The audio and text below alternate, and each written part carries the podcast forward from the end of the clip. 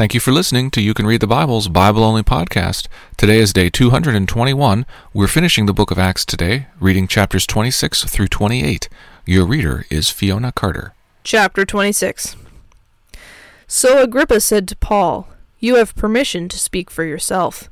Then Paul stretched out his hand and made his defense. I consider myself fortunate that it is before you, King Agrippa, I am going to make my defense today against all the accusations of the Jews, especially because you are familiar with all the customs and controversies of the Jews. Therefore, I beg you to listen to me patiently. My manner of life, from my youth, spent from the beginning among my own nation and in Jerusalem, is known by all the Jews. They have known for a long time, if they are willing to testify, that according to the strictest party of our religion I have lived as a Pharisee. And now I stand here on trial because of my hope in the promise made by God to our fathers, to which our twelve tribes hope to attain, as they earnestly worship night and day. And for this hope I am accused by Jews, O king. Why is it thought incredible by any of you that God raises the dead? I myself was convinced that I ought to do many things in opposing the name of Jesus of Nazareth, and I did so in Jerusalem. I not only locked up many of the saints in prison after receiving authority from the chief priests, but when they were put to death I cast my vote against them and I punished them often in all the synagogues, and tried to make them blaspheme. And in raging fury against them I persecuted them, even to foreign cities. In this connection I journeyed to Damascus with the authority and commission of the chief priests. At midday, O king, I saw on the way a light from heaven, brighter than the sun, that shone around me and those who journeyed with me. And when we had all fallen to the ground, I heard a voice saying to me in the Hebrew language, Saul, Saul, why are you persecuting me? It is hard for you to kick against the goads. And I said, Who are you, Lord? And the Lord said, I am Jesus, whom you are persecuting. But rise and stand upon your feet, for I have appeared to you for this purpose, to appoint you as a servant and witness to the things in which you have seen me and to those in which I will appear to you, delivering you from your people and from the Gentiles, to whom I am sending you to open their eyes, so that they may turn from darkness to light, and from the power of Satan to God, that they may receive forgiveness of sins and a place among those who are sanctified by faith in me.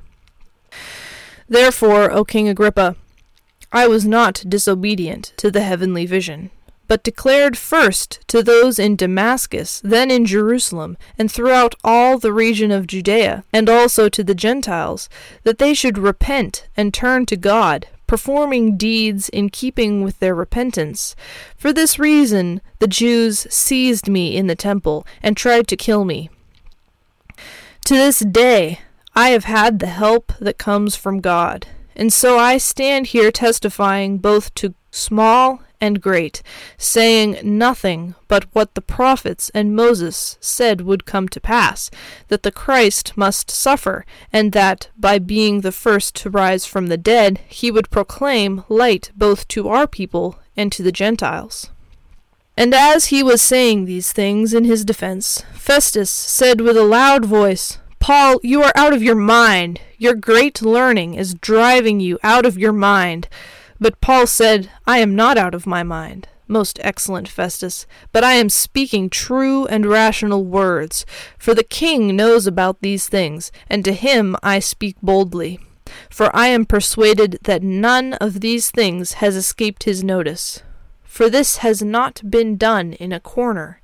King Agrippa, do you believe the prophets? I know that you believe. And Agrippa said to Paul, In a short time would you persuade me to be a Christian? And Paul said, Whether short or long, I would to God that not only you, but also all who hear me this day might become such as I am, except for these chains. Then the king rose, and the governor and Bernice and those who were sitting with them. And when they had withdrawn, they said to one another, This man is doing nothing to deserve death or imprisonment. And Agrippa said to Festus, This man could have been set free if he had not appealed to Caesar. Chapter 27 And when it was decided that we should sail for Italy, they delivered Paul and some other prisoners to a centurion of the Augustan cohort named Julius and embarking in a ship of Adramyttium, which was about to sail to the ports along the coast of Asia, we put to sea, accompanied by Aristarchus, a Macedonian from Thessalonica. The next day we put in at Sidon, and Julius treated Paul kindly, and gave him leave to go to his friends and be cared for. And putting out to sea from there, we sailed under the lee of Cyprus, because the winds were against us. And when we had sailed across the open sea along the coast of Cilicia and Pamphylia, we came to Myra in Lycia. There the centurion found a ship of Alexandria sailing for Italy and put us on board. We sailed slowly for a number of days and arrived with difficulty off Cnidus. And as the wind did not allow us to go farther, we sailed under the lee of Crete off Salmone. Coasting along it with difficulty, we came to a place called Fair Havens, near which was the city of Lasea. Since much time had passed, and the voyage was now dangerous because even the fast was already over, Paul advised them, saying, Sirs, I perceive that the voyage will be with injury and must, much loss, not only of the cargo and the ship, but also of our lives. But the centurion paid more attention to the pilot and to the owner of the ship than to what Paul said. And because the harbor was not suitable to spend the winter in, the majority decided to put out to sea from there, on the chance that somehow they could reach Phoenix, a harbor of Crete, facing both southwest and northwest, and spend the winter there. Now, when the south wind blew gently, supposing that they had obtained their purpose, they weighed anchor and sailed along Crete, close to the shore. But soon tempestuous wind, called the northeaster, struck down from the land. And when the ship was caught and could not face the wind, we gave way to it and were driven along, Running under the lee of a small island called Cauda, we managed with difficulty to secure the ship's boat. After hoisting it up, they used supports to undergird the ship. Then, fearing that they would run aground on the Syrtis, they lowered the gear, and thus they were driven along. Since we were violently storm tossed, they began the next day to jettison the cargo and on the third day they threw the ship tackle overboard with their own hands. When neither sun nor stars appeared for many days, and no small tempest lay on us, all hope of our being saved was at last abandoned. Since they had been without food for a long time, Paul stood up among them and said, Men, you should have listened to me, and not have set sail from Crete, and incurred this injury and loss. Yet now I urge you to take heart, for there will be no loss of life among you, but only of the ship. For this very night there stood before me an angel of the God to whom I belong, and whom I worship. And he said, Do not be afraid, Paul. You must stand before Caesar. And behold, God has granted you all those who sail with you. So take heart, men, for I have faith in God that it will be exactly as I have been told. But we must run aground on some island. When the fourteenth night had come, as we were being driven across the Adriatic Sea, about midnight the sailors suspected that they were nearing land, so they took a sounding and found twenty fathoms.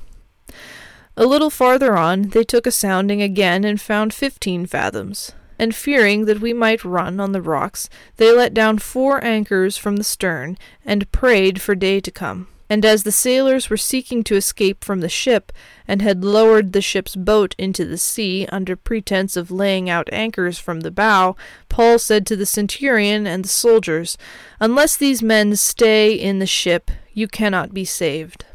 Then the soldiers cut away the ropes of the ship's boat, and let it go. As day was about to dawn, Paul urged them all to take some food, saying, Today is the fourteenth day that you have continued in suspense and without food, having taken nothing. Therefore I urge you to take some food, for it will give you strength, for not a hair is to perish from the head of any of you. And when he had said these things, he took bread, and giving thanks to God in the presence of all, he broke it and began to eat.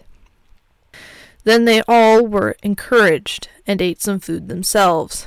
We were in all 276 persons in the ship. And when they had eaten enough, they lightened the ship, throwing out the wheat into the sea. Now, when it was day, they did not recognize the land, but they noticed a bay with a beach, on which they planned, if possible, to run the ship ashore. So they cast off the anchors and left them in the sea, at the same time loosening the ropes that tied the rudders. Then, hoisting the foresail to the wind, they made for the beach. But striking a reef, they ran the vessel aground. The bow struck and remained immovable, and the stern was being broken up by the surf. The soldiers' plan was to kill the prisoners, lest any should swim away and escape. But the centurion, wishing to save Paul, kept them from carrying out their plan. He ordered those who could swim to jump overboard first and make for the land, and the rest on the planks or on pieces of the ship. And so it was that all were brought safely to land. Chapter 28 After we were brought safely through, we then learned that the island was called Malta. The native people showed us unusual kindness, for they kindled a fire and welcomed us all, because it had begun to rain and was cold. When Paul had gathered a bundle of sticks and put them on the fire, a viper came out because of the heat, and fastened on his hand. When the native people saw the creature hanging from his hand, they said to one another, No doubt this man is a murderer. Though he has escaped from the sea, justice has not allowed him to live. He, however, shook off the creature into the fire and suffered no harm. They were waiting for him to swell up or suddenly fall down dead. But when they had waited a long time and saw no misfortune come to him, they changed their minds and said that he was a god. Now in the neighborhood of that place were lands belonging to the chief man of the island, named Publius, who received us and entertained us hospitably for three days. It happened that the father of Publius lay sick with fever and dysentery, and Paul visited him and prayed, and putting his hands on him, healed him. And when this had taken place, the rest of the people on the island who had diseases also came, and were cured. They also honored us greatly, and when we were about to sail, they put on board whatever we needed. After three months, we set sail in a ship that had wintered in the island, a ship of Alexandria, with the twin gods as a figurehead. Putting in at Syracuse, we stayed there for three days, and from there we made a circuit and arrived at Rhegium. And after one day a south wind sprang up, and on the second day we came to Puteoli. There we found brothers, and were invited to stay with them for seven days. And so we came to Rome, and the brothers there, when they heard about us, came as far as the Forum of Appius and three taverns to meet us. On seeing them, Paul thanked God and took courage. And when we came into Rome, Paul was allowed to stay by himself with the soldier that guarded him. After three days, he called together the local leaders of the Jews. And when they had gathered, he said to them, Brothers, though I had done nothing against our people or the customs of our fathers, yet I was delivered as a prisoner from Jerusalem into the hands of the Romans. When they had examined me, they wished to set me at liberty, because there was no reason for the death penalty in my case. But because the Jews objected, I was compelled to appeal to Caesar, though I had no charge to bring me against my nation. For this reason, therefore, I have asked to see you and speak with you, since it is because of the hope of Israel that I am wearing this chain. And they said to him, We have received no letters from Judea about you, and none of the brothers coming here has reported or spoken any evil about you. But we desire to hear from you what your views are, for with this regard to this sect, we know that everywhere it is spoken against. When they had appointed a day for him, they came to him at his lodging in greater numbers. From morning till evening he expounded to them, testifying to the kingdom of God, and trying to convince them about Jesus, both from the law of Moses and from the prophets. And some were convinced by what he said, but others disbelieved. And disagreeing among themselves, they departed from Paul and made one statement. The Holy Spirit was right in saying to your fathers through Isaiah the prophet, Go to this people and say, You will indeed hear but never understand, and you will indeed see but never perceive.